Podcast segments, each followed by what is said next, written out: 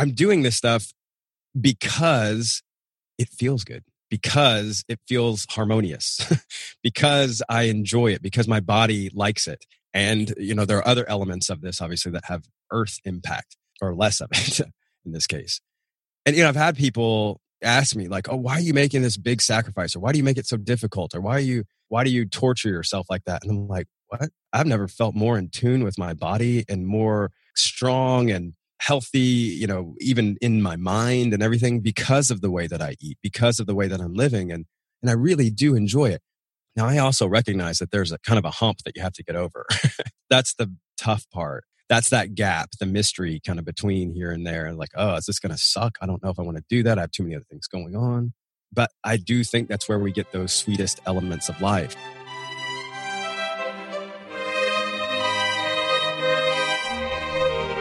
Hi, this is Joshua Spodek, and this is Leadership in the Environment. You're not the only one who cares about your impact enough to act. You're part of a global community undeterred by people saying, if others don't change first, then what I do doesn't matter, and other excuses. We've read the science. We can do this. This show is about personal responsibility, acting, and improving your life by your values. As guest after guest says, the challenge was hard, but thank you for getting me to do it. I wish I'd done it earlier. Listen on for leaders to inspire you, hear their struggles, and then act. Go to joshuaspodek.com slash podcast to commit to a public, personal challenge of your own. You're not alone, and you don't have to wait for others.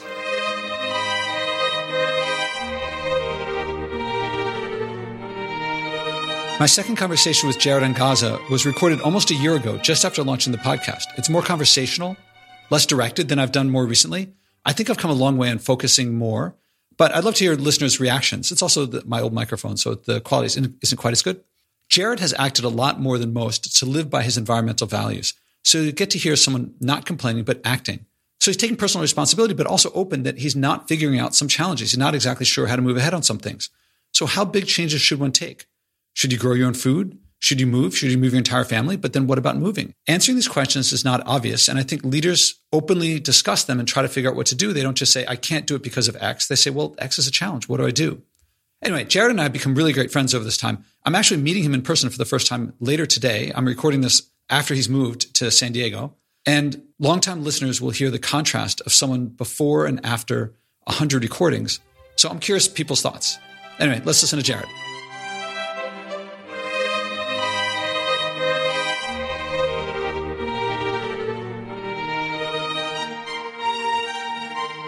Hello, everyone. Welcome to the Leadership in the Environment podcast. It's me, Joshua Spodek with Jared Angaza. How are you? I'm doing well, man. I'm excited to be on the podcast. Listened to your show last night, the first one, and it was excellent. I was sitting here working, doing some design stuff, so I put it on and I got sucked in, man. It was excellent. I'm so glad to hear that. So for people who don't know, it's now December 1st and I gave myself a deadline, like finish it by November. And so like November 30th, 1159, I'm like, okay, it's ready to go. I remember when we were talking about this just a few months ago and you had a, a spark of an idea and now here you are. It's excellent. Yeah, and I credit you for thank you very much because you're doing yours was like one of the ones where uh, I felt like I could just open up and talk more freely because before that it was a lot of like here's my book and here's what I've done, not really just sharing more what I would say openly, genuinely, and authentically. So thank you for thanks. me. Yeah, hey, it was a great one for me too. It was one of my earlier ones, and I really enjoyed it. And yeah, so everyone out there, if you want to do a podcast, it's a great idea. But it's holy cow! It's not like you work like you break a sweat, but there's so many little nitty gritty detail things that it just takes a lot of work to do. Yeah, mine has suffered. Mine has ebbed and flowed a little bit because of that. You know, I have quite a few other projects, businesses, and just the production stuff. Again, it's not no one part of it is that difficult, but all the parts together, just yeah, you got to wade through that. yeah. Although I love my, I make it a sit shot. I make it a pattern of one of my daily thing. Yeah. A little bit done now. Before it was, there's this big jumble of like building the web page, interviewing new people, editing the old stuff, and it was all like one big jumble. And now I have a better sense of what how it all fits together. And like now I don't have to build a web page. It's lots of yeah. editing and stuff to do, but it's mostly done. And now I can focus on interviews and getting out the back. I have like 50 interviews to get through. Oh wow. I've just I mean, this podcast is okay, I haven't marketed yet, so maybe I'm doing a bad job of interviews. But assuming that's okay, it feels like people really get that there's something here that of getting people to act and acting on their values, not being told what to do. I think it's really, no one's doing it. And I think I'm tapping into something that's useful. Well, I, just in listening to your show last night, obviously I know it, it was your first one. And so I'm sitting here thinking, like, he's going out into this territory. Is this unique? Is this different? And so on, you know, kind of And taking helpful. that filter over and helpful. Yes.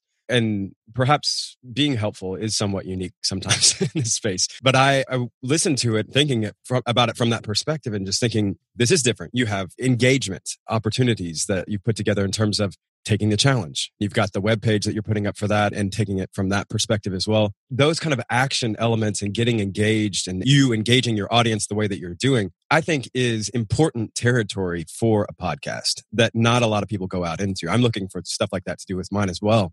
But that engagement is what's so important, obviously, with what you're trying to do anyway, is the leadership in the environment. We want people to actually engage and actually do something, not just listen to it, check it off their list, and then go about their day. So I love that you've got those kind of things incorporated. And obviously, you can't make everybody get up and move, but you can certainly put your best foot forward. And I can see you doing that. So cheers. So the goal is not for me to get others to do it, but I think that there's a lot of people out there who want to do something and don't know how. Either they're not really sure what to do, or they think, well, I could do this, but if the whole world doesn't do, then what's the point? So everyone listening right now, click on commit to a personal challenge and do something. And now we'll talk to Jared and we'll hear Jared has been, if I remember right, you've been avoiding packaged food. Now this is, you have this challenge that a lot of people, I faced it really strongly with Elizabeth Colbert. I'm not sure if you heard that one yet. She's mm-hmm. done so much and she's so aware that it's hard for her to come up with the next thing that's not just some trivial thing. Like if she says, I'm not going to get coffee cups for a month, well, she lives far enough away, you know, she just does her own. It's not so easy for her to do something new. Whereas if you're like someone with a Hummer who goes to McDonald's every day, it's like pretty quick and easy to figure something Yeah. out.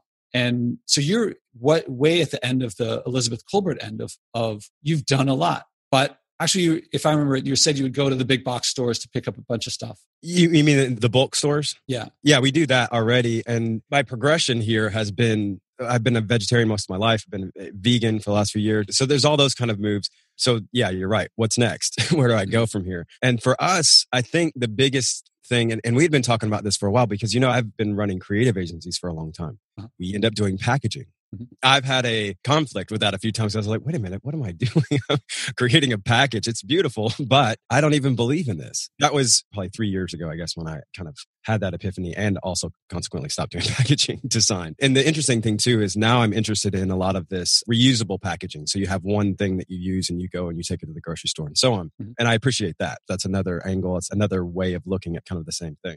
But for me, and I should say not just for me, but for my family of five, we have our five in the house still. It's a, you know, I have little ones and buying bulk and things is, is important and Costco, that kind of stuff or whatever. It comes into play when we're living in the United States and it's lots of big packaging stuff. And I'm like, well, okay, what are we going to do about that? Man, with this challenge to pick up where we left off last time.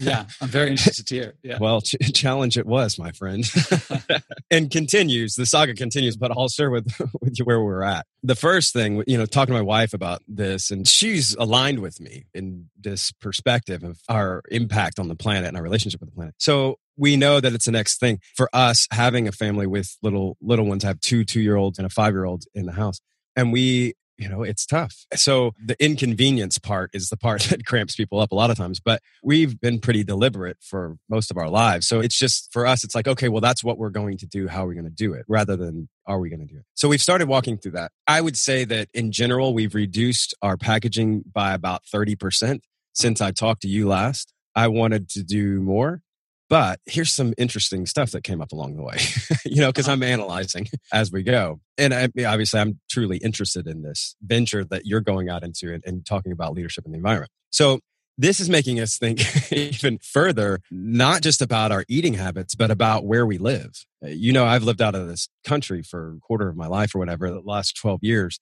And now we're back here. We're outside of Nashville, Tennessee, my hometown, out in the sticks where everybody's got a monster truck and they shop at Walmart and that's it. There's mm-hmm. no other place to shop. So what do we do? Being the conscious people that we are, we drive an hour into town and go to Trader Joe's and Sprouts and whatever. And, and those are great places. I really appreciate a lot of them, especially Sprouts. We get all our stuff in bulk. We just, we have our own little reusable bags and stuff. But I have to use an hour of fossil fuels there and an hour back. Yeah. So that's not a long term solution either. I mean, maybe it's a little better, but who knows? So I think, okay, well, we got to do better than that. What's the next step? So in doing that, in light of the fact that it's also the end of the year and it's the time that we're planning for our future for next year and things like that, we've been talking for probably last three years, I guess, very seriously about our next big move being into a farm situation and growing our own food and doing that, taking it to that next level, especially in light of where our kids are at. We want them to kind of grow up with that. Now, we did some of that this year. I'd say we grew about 15% of our food or whatever. And that was great. So we got a taste of that. It was wonderful. And we want to do more of that. Now, it's interesting. This little challenge that I took of yours has now transformed into us saying, you know what? we've been talking about or moving into this farm situation. And I think we're looking at Hawaii, Kauai specifically, but that's another part of the story. But we're looking at this and saying, like, what kind of food do we like? Because we've been in tropical areas for a long time. Mm-hmm. Our kids grew up on mangoes and avocados and things like that. And it's delicious. And I can get it at the restaurant, but it came with a price. a lot of fossil fuels, a lot of supply chain that brought it there. So I can't really justify doing that. I can't really justify eating a watermelon in December or whatever, February. So in these parts. So I'm looking at that and saying, all right, let's look at where we want to be, the kind of environment we want to be in, the kind of food we want to eat and things like that. And if that means somewhere else, then let's go there and do that rather than living in this place and trying to kind of superimpose those things because there is a price to be paid for the planet to do that. And yeah, I can't really justify doing that anymore. So rather than just sitting here and saying, well, we're out in the sticks, we can't eat those things anymore. But well, let's look at where we want to be and hunker down there, take care of our community there and grow our food there and so on and so on. So this whole thing has made us look at, first of all, we're studying the zero waste movement and really, really pushing towards that as a family, no matter where we are. And second of all, looking at where might we go where this would be easier lifestyle kind of situation where we don't have to force it so much. The more you have to force it, the less likely it is to sustain itself. So I want to be in the flow. So we're looking at that now and kind of moving up our dates to next year, 2018, for moving, for being more integrated into the land like that. And hopefully never having to use any packaging at all anyway, that's where we're at. I mean, all of that came from you and I talking and having this discussion, and we're pushing up plans, man. well, I'm very happy to be amid your talking about these challenges and how do you answer these difficult questions and how do you balance different things and these values. I'm happy to have played a role in instigating the change because you know what you're talking about is the challenge is I say it's facing the systems that that's the big challenge. It's not like a trip here or there. It's and pardon me that living in New York City, I don't know if you can hear that siren in the background. uh, talking about places where I live and the ups and downs of them. Yeah. Although when I go to get my farmers market stuff, it's a 10 minute walk and it's lush, amazing stuff. I thought about that when I was going through this thought process on my side. I'm thinking, well, you're in New York City and a lot of our close friends are in New York City. And I've lived there for months at a time during different projects. And I know you can walk right down the street and it's easy and it's right there. And I love that. It's not always like that, obviously. Yeah. I mean, it got trucked in. And I've been talking more and more about how at some point I'm going to go to my co op board and talk to putting, there's a lot of space on a roof. And I want to put, I guess I'll have to get some dirt up there somehow and I'm gonna have to get permission and then start gardening up there because I can send you a couple of groups that will help you out with that. By the way, in New York City. Yeah, put me in touch because might want to on my own. I'm so busy. But if I got you going, so if you start getting me going, then it, will help things happen faster. Sweet. So there's a couple things that come to mind. All right. Yeah. The old system has its old values of like, you know, driving's no big deal and such big joy. So enjoy the driving. But yeah. the stuff coming out of the tailpipe is maybe invisible, but it's still there. And also the challenge that you're facing is common. I think of there's several things that you said that I think a lot of people listening are like, I don't know if I want to do this. It's maybe too much work. But once you get started, it's really I'm reading that you're like, yeah, these are the challenges that I want in life. Yes. That I mean, you know, I was walking down the street the other day, coming home, and you know, I pick up at least one piece of garbage per day, and that makes me more conscious of how much garbage there is around the streets. And it hit me: mm-hmm. why is there so much garbage? People don't value stuff like all these things that we throw away. We don't care about it. We give gifts that we enjoy for like five seconds, and then it's then off to the landfill or just in the, it's clutter. And we haven't mm-hmm. gotten the idea that like let's just drop this stuff stuff it was fine when nothing was made out of plastic there was only like a billion people on the planet but it doesn't work anymore and people keep asking every time now when someone asks me my address i write them back and i say here's my address but if you were going to mail me something that's going to end up in a landfill my big passion now is avoiding that and i believe that it's the thought that counts that's what i was taught when i was a kid i really believe it And if you're trying to represent emotion with something material, then I prefer the emotion mm-hmm. and I mm-hmm. don't need the material. And some people are getting it. But I think we don't. It's an important time of year to be talking about that, obviously. I agree. Yeah. And we don't value stuff. And so that's why we're giving it all away and dropping it on the street. And if you don't value something, just don't accept it in the first place. Don't get it we have to get off of autopilot and just going through the motions, especially with Christmas stuff. I mean, that's a good example. Eating and Christmas, they're very habitual. It's just like things that we do. There's expectations, there's processes, there's habits there's family pressures, there's friend pressure, you know, there's things like that. And I don't, I'm not being Debbie Downer on Christmas. Christmas is great, but the traditions, especially in America with the consumerism and, and so on, it's like, okay, we have all, we have, you know, these family members, X amount, we have to do this many gifts, we have to do this. And there's like this checklist. And I'm all about gift giving. That's fine. But again, what you're saying, I agree that we have to be more conscientious about the gifts that we're giving and also asking, like, does this actually fit with my lifestyle, my ethos, my principles and values that I carry on every day? Am I just because it's Christmas time, I'm just stepping outside of all of that just so that I can kind of be normal. yeah, last and, year I was walking around New York and I just said one block. This was like December 30th or something. It was after Christmas. And I'm walking on the street and I'm like, all right, I'm going to take a picture of every Christmas tree being thrown out. Not even every, just a bunch of Christmas trees that are oh, on the yeah. street to be collected. And there's like all these pictures I put up on my blog then, and then I did it again now. And then I was like, Christmas tree. All right, that's a tradition, but what does it have to do with Jesus being born? Because there weren't fir trees in Bethlehem. that's a pagan ritual. Yeah. I mean, well, I looked it up. It's yeah. a pagan thing from not Christianity that Christianity started using, but it's not a Christian thing. And so people are doing this pagan thing. And I'm like, all right, that was a tradition for a certain context. We are in a new context, and that tradition maybe it's time for a new tradition because that one was a new one and it certainly has nothing to do with some guy being born in Bethlehem. Yeah. Well, How our traditions have been morphed around economic. Out? Just let the forest grow. well, I think we should be planting a tree every Christmas, not oh, you know, yeah. I'm 40 years old, whatever. I've never had a I think maybe when I was a kid we had a live tree maybe once or twice but we haven't had a live tree since I was 4 or 5 years old and even as an adult now in, in my household and so on my hippie friends and they're like oh man you got a fake tree what's up with that and I'm like are you kidding me? I didn't cut a tree down uh-huh. for a month to sit in my house. I couldn't imagine just going and cutting a tree down for that kind of purpose. That, you know, maybe if it was for my shelter for that year, fine. But it just seems so ridiculous. And I think that's another good testament of how far removed we are from all of this and just kind of we've detached, I think, from some of these traditions and they just kind of rule us. It's the time when we allow ourselves to just like kind of set our values to the side because yeah, it's Christmas, tis the season.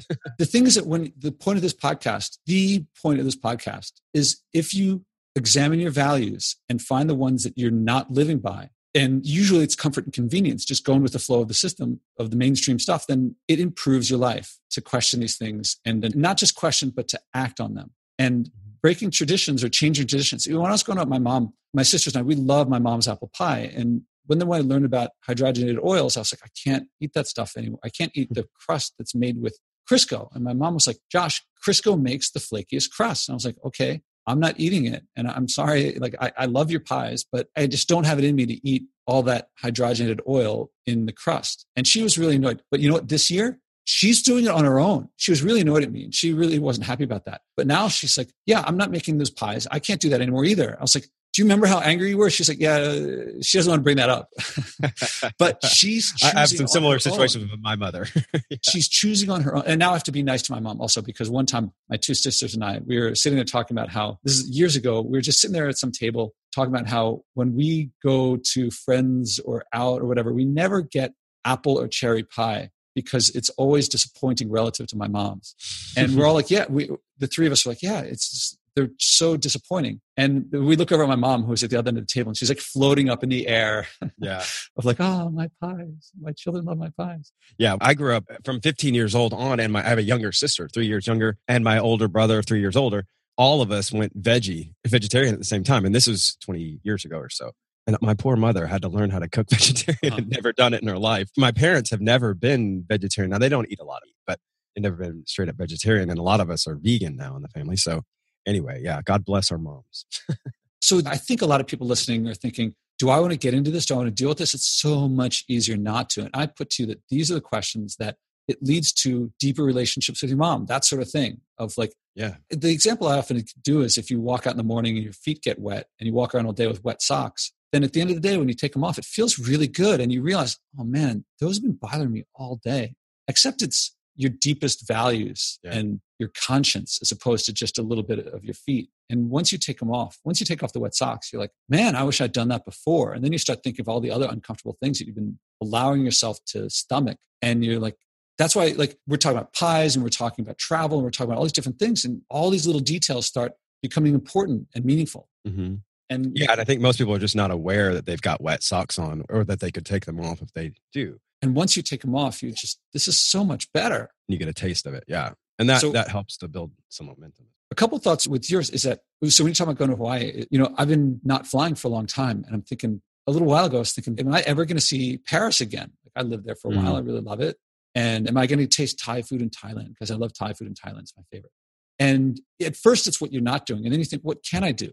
And yeah. I started looking to, there's freight boats that you can take. And now, unlike an airplane, the freight boat really was just going to go. Like an airplane that takes passengers, it's only going to go if enough passengers go. So every little bit that you provide is like you're contributing to it. Freight boats a little less so, but you're still paying for it. But then I started looking at sailboats. And I don't know if I'm ever going to do this. I don't know, but people sail across the Atlantic. It's not like a rare thing. Yeah. And I've been mentioning it to people here and there. First is kind of like a, this kind of not pipe dream, but just this wacko. Even for me, thinking like it's kind of weird. Not weird, but am I ever really going to do this? And a lot of people are coming back to me and saying spontaneously, like, that sounds like the trip of a lifetime.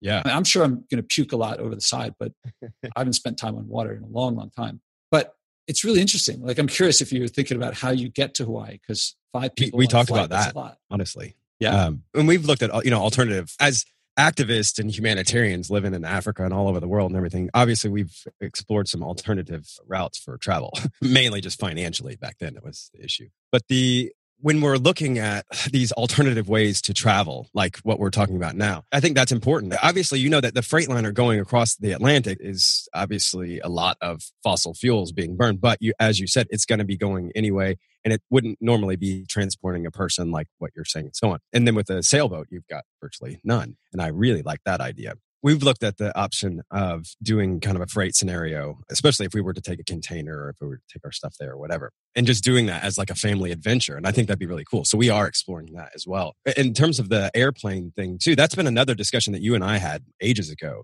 And that's, it's been a big one for me. We've traveled so much. Now, or we've lived all over the world and so on, but it, not usually traveling a lot during those times. I mean, even then, when I was living in Africa, I only really flew like once or twice a year, maybe. Now it was a big flight all the way back to the States. But now, I think in the last or year and a half, I guess, I think I maybe have flown once or twice. I was up in Boston recently for business stuff and a friend, and that was it. It's like once.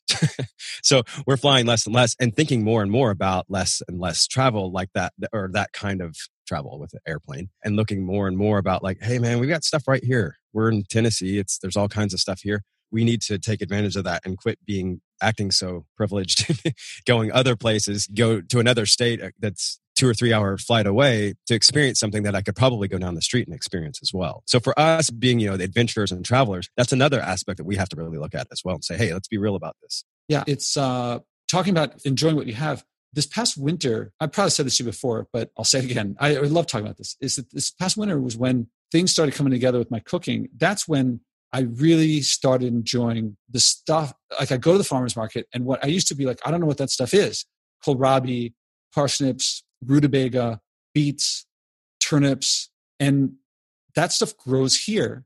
And before, I mean, I, first of all, I would not go to a farmer's market in January or February or March because I didn't even go in the summer. And when I went in the summer, it would I just buy like the bread and stuff that the stuff that was still processed. Yeah. And now, oh man, I love the feeling. I look at other people buying their like processed stuff and they get the cheese and the maple syrup and stuff. And I'm like, that's pretty cool to get. I got no problem with that. But I'm getting stuff that's, you know, still dirt covered in the roots. That's my favorite. I always pick out the nastiest looking vegetables, like the ones that are all mangled and nobody's going to pick up. Those are the ones I want to bring in my home. yeah. For me, actually, it's funny you mention that because it was when I was getting horseradish. And I was like, what is that? It's, I mean, it's just some root. But yeah, we make it. And up until then, I thought when I, my sister got me into this stuff and she would like point out all these different things and like, oh, now this stuff is in season, that's in season. So I'm like, I don't know what you're talking about. I mean, I see what you're pointing at, but I don't know what it is. And now when you don't know 99% of it, you're swimming in what do I do? But when you know 90% of it, 99% of it, then when you see something new, you think, ah, now I have one little variable. I can put that in and see how that affects everything else. So I could get the horseradish and experiment. Like, is it better in salads? Is it better in soups? Is it better? Like, do I spice up something that's already spicy or I just give it a hint? And you play around with these things. And that to me, you know, no one taught me this stuff. Maybe I'll take a class one day to learn it more. But when you said, I mean, if you like tropical stuff, then, you know, and you want to stay, I like the, uh, what you're saying is like staying in one place. I'm like, I like the sound of that. Not that, I mean, there's also other kinds of travel. Oh, yeah, for sure. I mean, we want to do a lot of boat travel, by the way. That was another thing we talked about. Yeah, I want to hear about it when you do it so I can. Yeah, I know. When I was, when you were talking about it, I was like, hey, man, call me up. I'll, I'll go with you. But we, like, we've talked about that a lot. My wife and I have talked about kind of later on when the kids are a little bit older, doing a sailing adventure with the kids and so on. We've talked about later on, we wouldn't mind doing like a, a year or two out on the on the water. But we're looking at all kinds of alternative. You know, you and I talk about this, and I'm having, you know, we're obviously having conversations with this with everyone we meet. And I find that I don't know, it's just an interesting disconnect where the food thing seems to, and I realize it's a big discussion now, but it's for so long been this other thing that we don't talk about, like the food thing. It's like, oh, we, we do that over there. But I'm an environmentalist and I volunteer for Greenpeace or whatever. And I'm like, well, that's great. But what about your eating habits? Why is that such a taboo thing to get into? Because it's so habitual. It's like Christmas. It's like, don't mess with Christmas, man. And don't mess with my eating. Or flying. I'm like, what?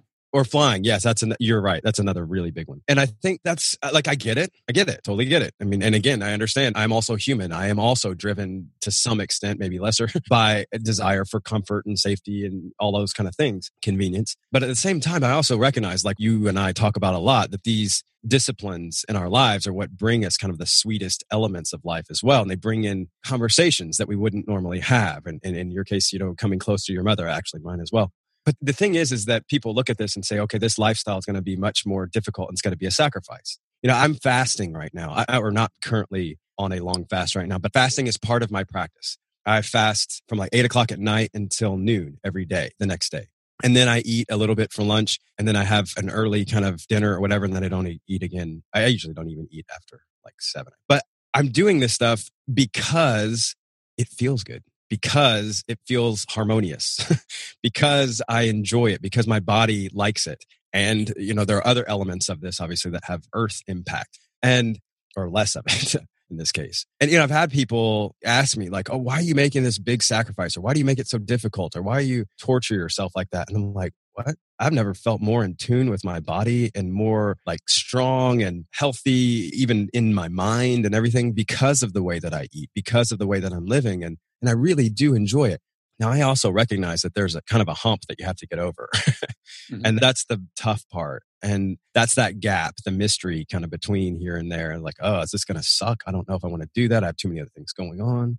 But I do think that's where we get those sweetest elements of life. And we found that with our family, changing up some of the eating traditions, changing up a lot of the holidays. I mean, I teach American Indian ways and culture and principles and so on. So obviously there are a few particular holidays we don't celebrate the same in our family, but we transform them into holidays that are beautiful and that do really have or meanings, I guess, that are really beautiful for our family. And I think everybody can do that.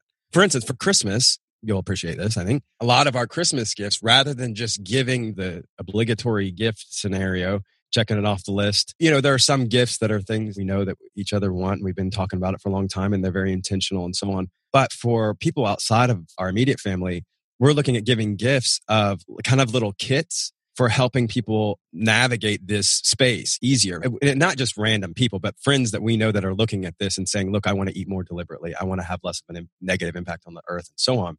So we're saying, cool, here, Merry Christmas. here's a little gift. Here's a bunch of resources. Here's a bunch of links. Here's a bunch of how to's and, and fun things like that. And my wife does a lot of this anyway, and she's really, really good at it and making these things really user friendly and cool and fun. And she's done wonders in our kitchen to transform the way we eat I can't imagine eating differently than what we do now, where it's this organic food. It's wonderful. She comes up with all these creative recipes. They're amazing things like uh, the minimalist baker, you know, and she, I think all the recipes are like five ingredients in like 10 minutes and they're all vegan and they're amazing. It's changed our kitchen. Thanks for that. And Food 52 is one that helped out and Clean Plates is another one that I get, the newsletter. And and then there's Trash for Tossers girl, Lauren Singer, or whatever. She's zero waste in New York, by the way. Yeah, she uh, also NYU. I haven't met her in person yet, but um, oh, cool. Yeah, she's um, And she was one of the ones that we discovered a couple months ago when you and I were talking about this originally. And so we've been following her and, and we're doing some of those methods that she uses. We're then transplanting into our gifts for other people here and saying, look, here's some ways that you can make this easier. And it's not, here's some ways that you can sacrifice and hopefully you'll have a less negative impact on the planet. It's, here's some things that are really amazing and have really brought so much life into our family. I hope it does for you too. so we just have to change the way we're looking at it. But I think we've got to start to question some of these traditions that we have, the way that we eat in our holidays that have eating and consumerism attached to them, as most of them do in the United States. There's no reason, and we don't have to burn it all down. That's the thing that I think a lot of people get caught up in. It's like, oh, you just want to kill Christmas. I'm like, no, it's why don't we just let it evolve with us as humans into something that is more beneficial for us humans and our planet? And I applaud that strategy. My strategy is get people experiencing these little things. Like you're already well along your path of asking these questions and thinking about what you can do and change. A lot of people aren't, even though you are, it's still reducing your waste that you're getting by 30% is instigating a lot of other change and accelerating change. And mm-hmm. that to me, have I told you this part that a lot of people say there's all these things out there. If you search the internet, 10 tips that I can do to reduce to, to 10 green tips. If you type that in, you'll get hundreds yeah. of thousands of possible things that you could do. Right. It's not getting the people, the people who are doing them are people who are going to do it anyway. And to me, doing little tips doesn't add up to very much. It adds up to a lot of little things. But what's really important is the action. Because once you start acting on something, you know, it's a difference between if you're listening to music and just listening to music totally passively, there's some enjoyment to it. But if you even just tap your toes, there's more to it. You start enjoying it much more. And if you were to say dance a little bit and sway or move a little bit, then it's much more of an active experience. Listening to music when you're dancing is so different than passively listening to it. I agree. and the question is, how do you get someone to tap their toes? Yeah, well, I mean, that's what this podcast is about. To me, one thing is to bring in influential people because influential people, people are influenced by them. And I think that that's. Yeah, celebrity has led our society since the day we came into existence. and I want to get, I'd love to have Elon and Larry and Sergey and Oprah and Serena and all these people on and I'd love to have, I don't know, Zuckerberg say, you know, maybe I didn't need those seven and hundred thousand square foot houses. Maybe I'll just drop down to one or something like that. And then when someone with $10 billion is not flying a 737 all the time, then the one with 1 billion has got to ask themselves, what am I trying to prove here when I have more than the person who actually has more money than me? I think yeah. that to me is how, if you don't change the people who are the most influential. So it's not just people with the most money, but it could be people with the most Oscars or people who win the championships. And you know, there's various ways that mm-hmm. people are that make it to the front pages of the newspapers and magazines and so forth. If they don't change, then everyone you can change all you want among others, but eventually people are like, well, I still want to be like that. Likewise, so I want to access them and get them to change because then I think others will follow. But how do you get them to change? You know, you look at fashion, I think the people at the, at the top of the social hierarchies, they tend to do stuff that's different than the people in the middle of them. And the people in the middle of them tend to follow the people at the top. So what do the people at the top do? They do like street fashion. You know, they follow what people are the kind of interesting people on the street. And so I want to work with the street fashion people too is getting people who do the new things and people like you who are just going out of their way ahead of time to find out what are the new traditions that we can create. And so I think we need to work it at all levels, but I definitely want to go for the influential people. And I Absolutely. definitely want to get the masses to for it to be normal. And the view is it's not sacrifice. It's whatever you think of it being sacrifice and deprivation. Once you get started, once you start tapping your foot, it's like, hey, this is kind of fun. This is mean, for me, delicious is the main, by far the biggest thing. Saving money, building community, these are all other things. But it's delicious is a top one. And I don't know anyone who doesn't like delicious. I agree. Part of what we're talking about here is that the average Joe, I think, and I'm not necessarily separating myself from that. We all need it at different levels, I think, but all of us, we to some degree need in our lives some again at various levels but some sort of authority or someone that we trust or, or, whatever to kind of say it's okay or i think you're going in the right direction and you're like okay now i feel good about going in that direction or now i'm inspired to go in that direction or whatever and, and when we see one of our heroes or celebrities or whatever that adopts a different kind of lifestyle habit or eating habit or whatever and they talk about an interview and then we're like oh maybe that's a good idea. The other thing is oh i'm exploring this in my life and thinking about not flying as much or being more deliberate about the way i eat and so on and then you hear one of your celebrity, the people that you admire whatever, and they're saying, Oh, I'm doing this. And you're like, Oh, good. I'm not crazy. This is a good idea. Never mind the anthropological kind of psychological discussion around that. But there is a, that's an important dynamic. I mean, I, you know, as an activist, I've been trying to figure out how to create movements and understanding human behavior 20 years now. And, and that's, you know, that applies in the brand world and, and it applies in the humanitarian philanthropic world to understand human behavior, understand why we do the things that we do and how we compel people to act. And man, I don't know that I've found any other ways that are as strong and lasting as using celebrity influence. And I realize it's, it's kind of crazy. I've written a lot about this over the years about celebrity philanthropy and so on. And people balk at that quite a bit. And I'm like, well, that seems like a pretty good trend. Could be going another direction. Uh, even if they're not quote unquote doing it right or the way that you would, it still seems like a good idea to go in that direction. And I think direction is important. so there's power in that. We're led by religious figures and by Hollywood figures and political figures and other pop media and all that. And if we can influence in the campaigning and marketing world, when I'm creating campaigns, I'm always talking about using, you know, tapping into the some stream that's already flowing, you know, a news stream that's already flowing, or into someone that's popular in the media or whatever to try and piggyback off of their success or, or their notoriety or whatever. These things make sense in the business world all the time. We've got to apply it to the philanthropic world. We've got to apply it to our relationship with the planet and relationship to each other as well all of these things are interconnected, obviously. Feeling inspired? Do you like hearing others acting that you're not alone? Go to joshuaspodek.com slash podcast to hear other interviews, but even more valuable, join the growing community of people who care enough to act, not just talk. Read the list of people who have taken on personal challenges and then commit to one yourself. Don't be surprised if you end up loving it, changing more, and finding people following you without you even trying. That's what happens when you improve your life by living by your values. I want to throw in that I'm not just using the celebrity people. My view is that first, guests on my show, I think it, this is designed to make them look good.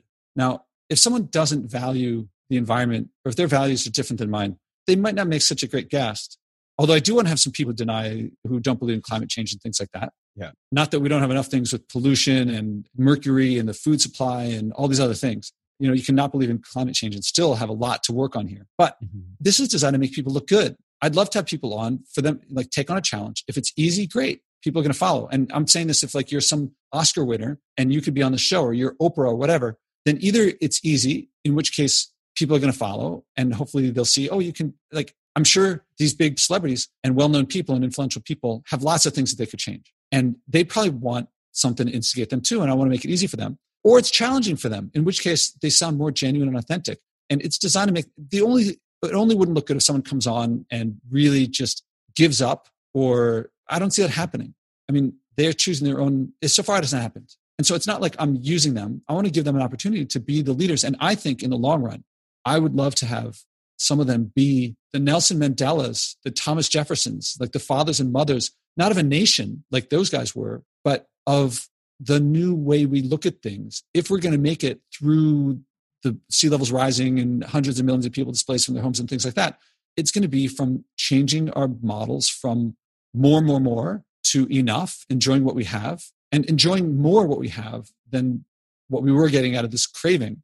And that it's not all about me that we have to you know a lot of stuff take into account others and frankly that's one of the biggest improvements in my life is responsibility and accountability based in empathy for other people. Yes, it means that I can't do things I used to be able to do. When I was a kid, I could do lots of things that I can't do now because I wasn't responsible. Yeah. Responsibility has made my life better, not worse. I'm much more happy to do the things that I'm doing now that I'm accountable for and that I'm responsible for than I was running around and just thoughtlessly doing things when I was a kid. And I think most people like that. I think most people prefer, yeah, it's kind of nice to say all the privilege and none of the responsibility. But I think ultimately it's a deeper, more resonant joy, emotional reward, deliciousness that comes from responsibility, accountability, empathy, compassion. I think I'd rather be full of empathy than full of hydrogenated oil. That's a great T-shirt. Um, I agree. well, what you're talking about is you're we're talking about a, a normal situation, right? Like a, a, new normal situation, which yeah. is an and I want to and I want to give these the influential people. I want them to be on the forefront. They could be. It's like every couple thousand years you have shifts like this. They could be mm-hmm. really, if they're thinking legacy or they're thinking what mark they leave and how people view them, it's a really big opportunity for them. I think it could be awesome for them. That's what I am going to give them. well, and, like, and those end up being the people that people that step out that way and challenge the normal or whatever. I mean, that to me is what opens up the way for our furthering our human evolution. When we challenge our normal and say, wait, could we do this better? I mean, we do that in other areas in our life, but there are some areas that are kind of like the sacred cow. Like we don't go there for some reason, like eating and traveling, plane, you know, using airplanes and so on. And I think you and I have talked about this a lot, just as a general concept, but it always comes back up of that people just don't believe that uh, for instance, just a, an easy example, like with me being vegan or plant based, whatever, and I have a conversation with someone, and uh, typically I only have a conversation if they bring it up. I'm not out there evangelizing typically in that regard. But, you know, if they bring it up, I'm like, well, yeah, it's actually better and it's easier and whatever. And they're like, no, it's not. You cannot convince me of that. And that to me has been my challenge as an activist to say, okay, well, how do we affect someone's perspective at that perspective, that deep perspective level, their hardwiring, their beliefs and the way they see the world, their worldview? How do we affect them at that level such that it does compel them to change their behavior or act differently? Or, That's what, yeah, starting with little things and having people on guests to share. And actually, I should get back to asking you if you've reduced your packaging by a bunch, what have you replaced it with?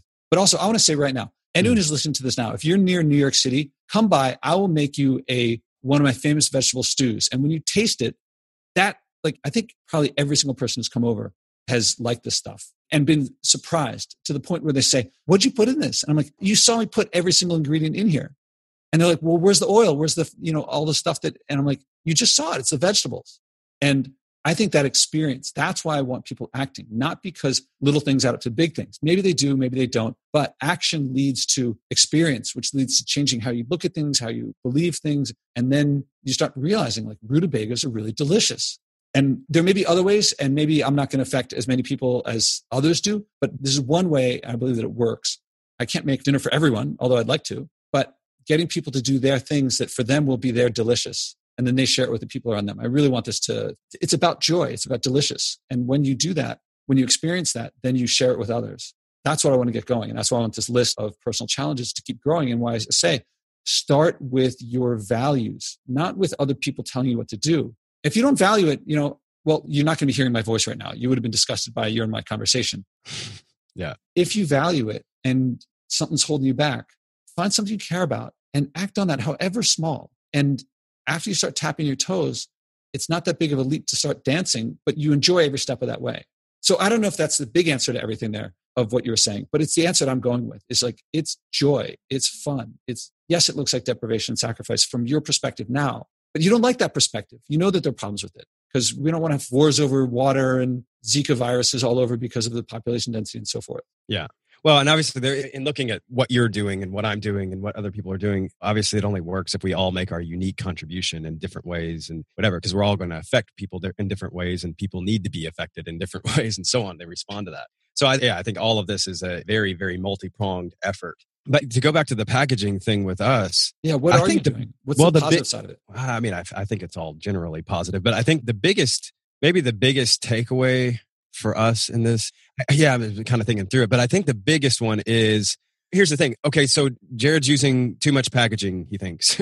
What's Jared going to do about that? That was the question, right? So for me, the immediate thought, you know, just kind of the lizard brain was like, well, I just need to figure out a way to replace this packaging. That's one way. And we did some of that. We have all these little mesh organic little bag things that we use for all the bulk stuff. And then we have all of our own grocery bags. We don't use, we don't get any grocery bags coming in this way, like the plastic ones or anything, or, or even paper. And same thing with a lot of other packaging. Like I never put my produce like in a plastic bag or something. I haven't done that even when we didn't have bags, alternatives. So one part of that little dance is, is there an alternative packaging scenario that I can use? Yes, there is. And for most things, and, and we're doing that. We're doing a little bit of that before, and now we just stepped up our game. So cool. The other thing that happened though is recognizing that I live in an area that requires me, if I'm going to be in harmony with the planet, to eat seasonally. That makes sense. I can give all kinds of reasons for why that's a good thing to do. But for us as a family, we say, okay, fine, I get that. So where do we want to live where we can harmoniously consume the types of food that we want to consume? So if I like eating those seasonal elements in the United States in the South, then I do that. Or maybe it's in the north, or maybe it's in the west, or maybe it's in Hawaii in our particular case, or, or some other kind of tropical environment. And that's where we thrive. We like to be in the tropics, period. So with that, it's really making us say kind of two things. One, where do we want to be that fits the harmonious eating lifestyle that we want best? Because the more you flow, the easier it is, and so on. The second part of that is it's changed our eating habits to some degree, or not our eating habits, but what we eat.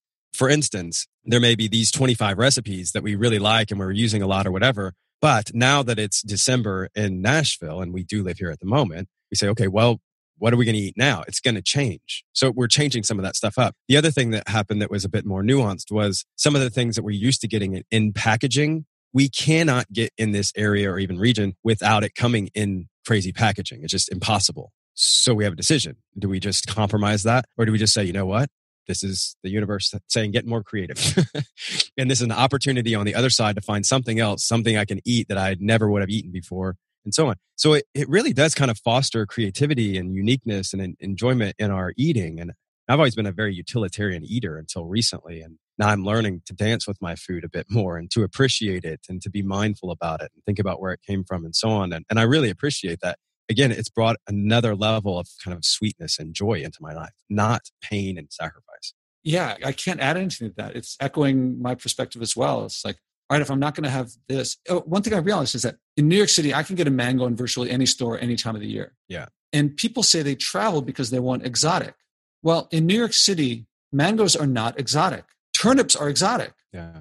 And what you want to get from travel, I think people can get in other ways. It becomes, yeah, this, it, it prompts you to creativity and to think, okay, so before there are airplanes, was everybody miserable all the time? Is it possible some of them were more happy than we are today? That maybe it's not so necessary. And if it's not, then what can I do instead? And that, once you get to that point, suddenly your world becomes a world of opportunity and discovery and creativity and relationships. And you don't have all the stuff to throw out on the ground, all this litter, because you're valuing your relationships with other people and learning and growing and community type things. And you can say you're on Facebook communities. Yes, there's community there.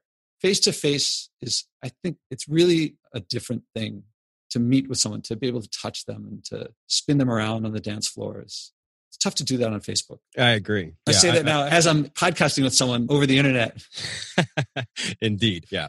As we're talking man i'm thinking again about you know i'm always kind of looking at the root and looking at like what is this really about and what is this I'm a brand guy, right? So when I think about this and I hear you speaking, and again, you and I have been having this conversation for a long time, but and it, it's bolstered my journey in this direction too, as I'm, I'm very grateful for. But I think what I find that I experience you doing in this podcast and otherwise is helping to kind of redefine maybe what delicious looks like, what a delicious life looks like, if you will. But it's kind of that like, I think what you're doing is really helping people discover maybe their own little delicious dance with food and so on. And maybe that's a campaign for you. Find your own delicious. I am thinking about it because yeah, I yeah. actually was too. Now we'll talk about that after we get off.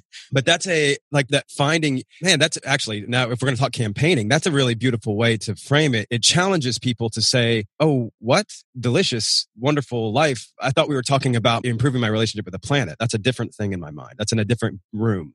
And we're saying, no, no, no, no. The finding this harmonious relationship with the planet is in the same room that you find this delicious dance. It's, it's nice. and I think not, that's the bridge that has to happen. Yeah. One of the things I've been saying a lot lately is it's not out there. It's in here. Mm-hmm. I say that in the context of travel, like adventure, culture, cuisine, those things. Yes, there are some local things. The reason I like Thai food in Thailand is because I guess that if you're going to pick the lemongrass fresh, it's going to be better than if you get it dried and shipped overseas. Yeah. But most things are, as I say, it's not out there, it's in here. If you want adventure, adventure, you can stumble on it if you travel, but you can also create it without traveling. Same with meeting people from different communities and cultures and finding different cuisines. You can create those things. Absolutely there's a lot of things, you know, for me, changing my behavior with respect to the environment. I keep coming back to delicious because that's where it started for me was I avoiding the packaging led to more delicious, convenient, cheaper, community-based food. And not just community-based, but community creating. And lately I've also noticed that my burpee routine, which I now call my burpee-based calisthenic routine, my calisthenics that I do every day, it's like usually 27 burpees, three sets of nine burpees. Then I do a hamstring stretch. Then I do a leg lifts, this, uh, this L sit. Then I do a bridge stretch. Then I do these rows. And all right, I'm going on for a while, partly because it's like a bunch. But I want to tell you that in my head, I didn't start doing all that full thing. I kept like I noticed at burpees, they do a lot, but they don't do a pull for your back. So I had to add something in that would do a pull for my back. And then I noticed it didn't have this. And I really want to do an L sit. So I had, and then I had to stretch for that. So I kept adding things in and kept making it more. And some things I add and take out. And like I find that they don't work with it. Mm-hmm. But, you know, you know, it's this 15 minute routine in the morning, 15 minutes in the evening. It's like five or 10 times more than what I started with. But in my head, it's still 10 burpees. My belief filters my perception. Uh, you know, all yeah. our beliefs filter our perceptions. And so for me, to do 10 burpees is not a big deal. And in my head, that's what I'm doing, even though it's almost three times more burpees plus all this other stuff. And other people, I don't know what it looks like for them to choose turnips over mangoes. But to me, it's like discovering, you know, yes, mangoes are sweeter. And look, I go to events and sometimes there's a mango there. I'm like, oh, I'm going to have that mango. I didn't, you know, I like it. It's a lot yeah. less than I used to, but the joy and sweetness and deliciousness in my life is greater. And so there's this mental model that happens. Once you start doing it, my experience has been that it kicks in. And look, I do like radish isn't, I don't know. I was going to say radish doesn't, t- it's definitely not as sweet as a mango. Definitely not as sweet. No, I love radishes, but it's a different animal for sure.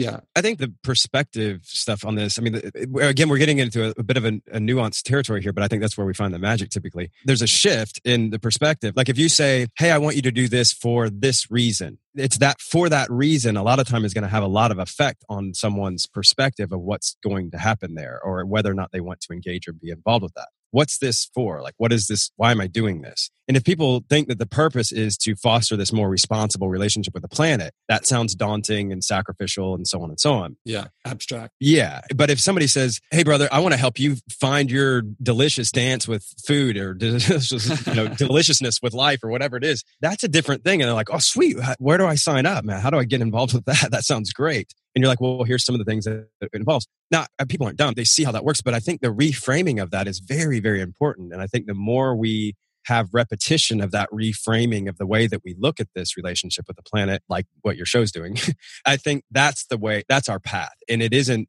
immediate. It isn't overnight, but it is the kind of thing that creates that swell that that transforms our society. And I think that's very important. Yeah, for me, the specific part of reframing is switching the order, is not starting with the task and then trying to layer on some meaning to it. But to start with the meaning, people who listen to us care about something.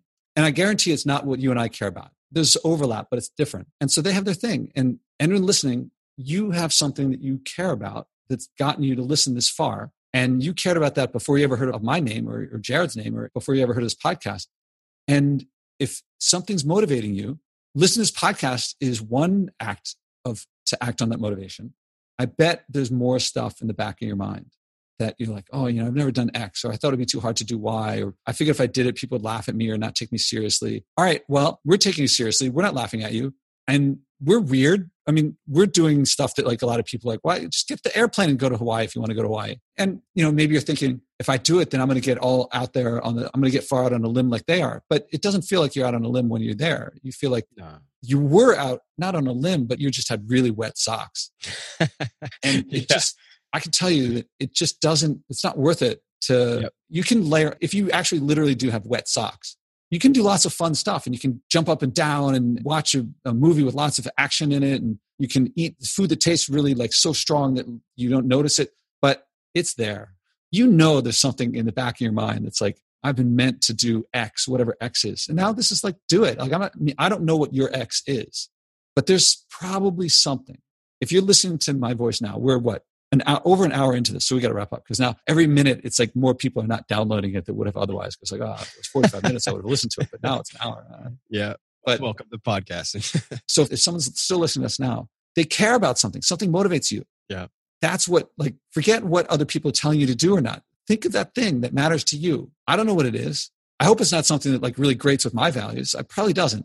Right. That, like, what can you do? What's your, what, you know, something. Oh, and then, you know, I'd like you to go click on commit to a personal challenge at joshuaspodek.com slash podcast and sign up so it'll, it'll be publicly available and others can see. And you're not the only one who thinks this way and others will like it. And then they'll start a discussion when the forum goes up and you'll have a little community. You'll be the leader.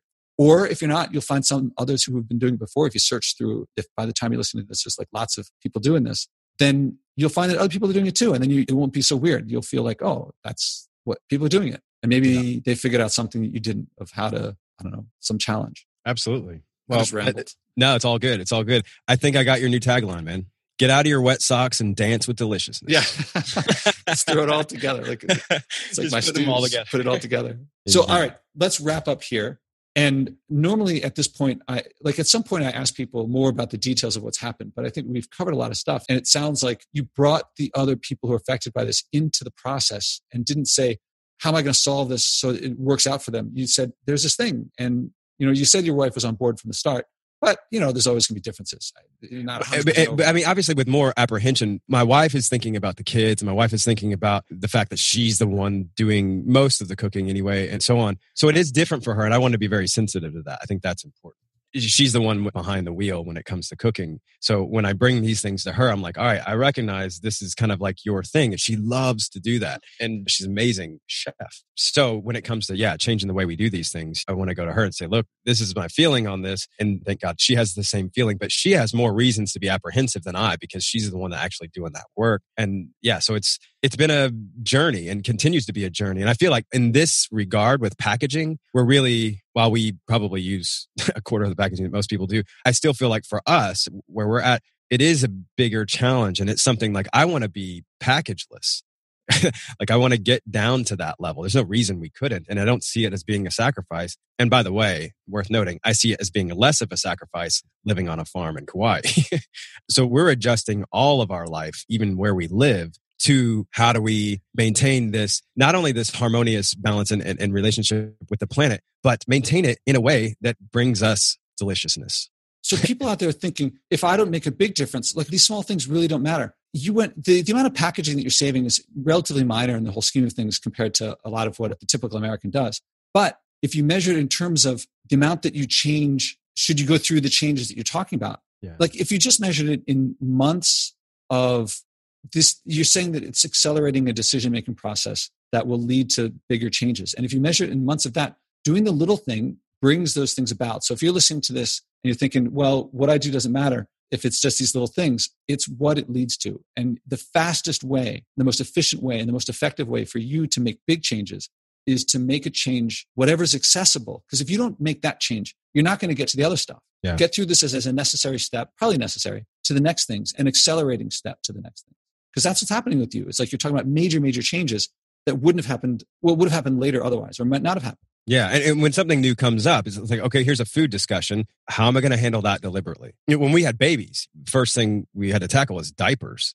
And I did the research on it, and I was like, oh my god, I cannot live with myself with each one of my kids. I have three kids, and the average amount of diapers in the landfill during that time is like six thousand diapers or something like that. Suffice it to say, like a two year, three year period. And I'm like twenty four thousand diapers sitting in a landfill because of me. I can't do that, man. I can't live with that. So we did cloth diapers for all three kids. I got Mhm. last two are on their way out in the next couple of months. and it was challenging, man. Seriously challenging in the beginning. But then for the last couple of years, it's just what we do. It's fine. It's easy. I don't even think about it. We start to change our normal. I have a feeling that some sort of I don't know if this is going to sound too odd, but I'm not a parent, so I don't know. But I'm a feeling that there's like a, a deeper love in the connection. I know it's kind of scatological, but you're closer to your kids. Is that fair to say, or am I too oddball on that one? No, that's very fair to say. Yes. And I definitely am. There's a, every bit of the process with our children is just as deliberate of all the other elements that we've just spoken of. And again, it brings this sweetness of the relationship with my kids. And yeah, there's nothing I'm more grateful for than my deep relationships I have with my kids. And a lot of it has come out of this relationship. I mean, kids are all vegan and, and we did the cloth diapers and there's lots of other things that we do. I mean, we drive the car maybe once a week. So th- there's things like that. That's just like, these are the things that our kids are growing up with. And it consequently, aside from the fact that I, I think that's a great thing that our kids are going to go forth into the world with these kind of habits and per- worldview perspective and so on, what you just pointed out is just as important. It also has afforded us as parents, me as an individual, a more sweeter relationship with my kids. Well, we've gone full circle, starting with food packaging, ending with the other end of the gastrointestinal tract. Indeed. And I predict that we'll have another conversation Yes. and a recording and hear how that goes. So, do you want to start a new challenge? Or I suggest we just leave it up in the air, partly because I just started this podcast and I got like 50 to catch up on. yeah. Yeah. No worries, man. I'm sure we'll get to it. I got all kinds of other stuff I want to talk to you about anyway. yeah, there's this whole thing about how do these societies not grow in population size? This I've learned a population lot about population control since you and I talked last. Oh yeah, um, uh, then we'll probably end up talking sooner. And I'm Indeed. this book on the San, the Bushmen in Southern Africa. I'm looking at it right now. Yeah. They've been living. I can't stop myself. In this country, if you say alternatives to capitalism, everyone's like communism or socialism. That's it. Yeah. Okay. So none of these systems have actually existed in like their pure form. It's like capitalism. We have unions and we have all sorts of stuff that's not quite capitalist and governments build roads and things. And then communism, I don't know if communism has ever been practiced. It's just fallen into totality. Okay. that's all theoretical talk. Meanwhile, these communities have lived. Do you know how long these communities? I was asking you if you knew examples of like island communities that were stable for thousands of years. I was looking know? at hundreds of years, and you said, "Go ahead." Two hundred thousand yeah. years. yeah, that uh, that was news to me, brother. I'm going down the research now. I was looking at the Bushmen and stuff that they talks about this morning, actually, uh, because of your email. Yeah, I can't wait to. I've you might have set up our next conversation. yeah, and I've contacted the author, and and when I get a chance, I haven't finished the book yet because naturally it's a library book, and someone put a hold on it, and I had to return it. I was like, damn it, I gotta wait. I gotta finish it after someone else gets it. Part so, of the dance. yeah. All right. Thank you very much. I've greatly enjoyed this as always. I knew that I would yes. and never fails to meet and exceed my expectations. Thanks, brother. I appreciate it. Same goes here, man. I love our conversations together. So thank you. Thanks for opening up this space, man. I think it's important. Thank you. I think you started it. I feel like you started with your interview style the first time. Oh, wow. thank you. I appreciate that. Yeah. So we can argue about that some other time. All right. So then we'll wrap up and then I look forward to next time. Thanks, man. I do too, very much.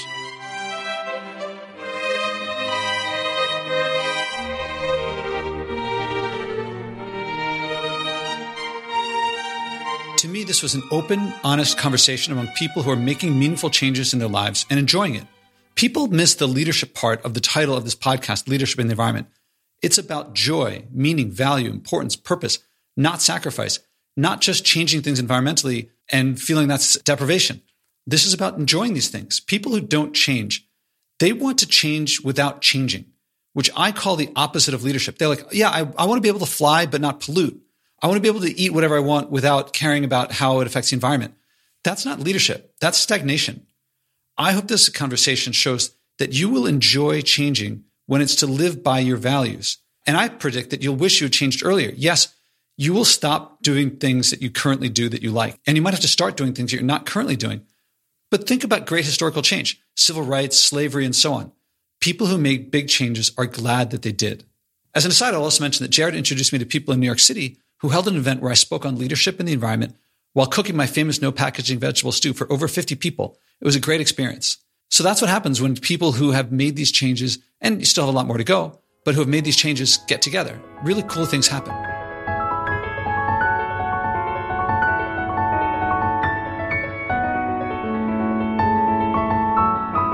Did you feel inspired too? Then act. Go to joshuaspodek.com slash podcast and click to commit to your personal challenge so you can inspire others.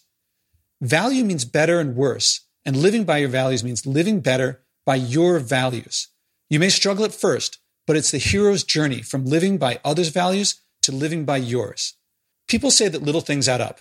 I won't argue against it, but what I find counts is acting. Doing something, anything, starts that mindset shift from the debilitating others should act first or making excuses to the empowering I can make a difference. And living by my values improves my life. I don't have to wait for others to act first. I'm looking for leaders, people who will bring what works here in this podcast to communities I haven't reached. Billions of people want to change their behavior. There's room for leadership from personal leadership of just yourself to whatever scale you want. Start by acting and changing yourself. Go to joshuaspodek.com slash podcast and commit to your personal challenge.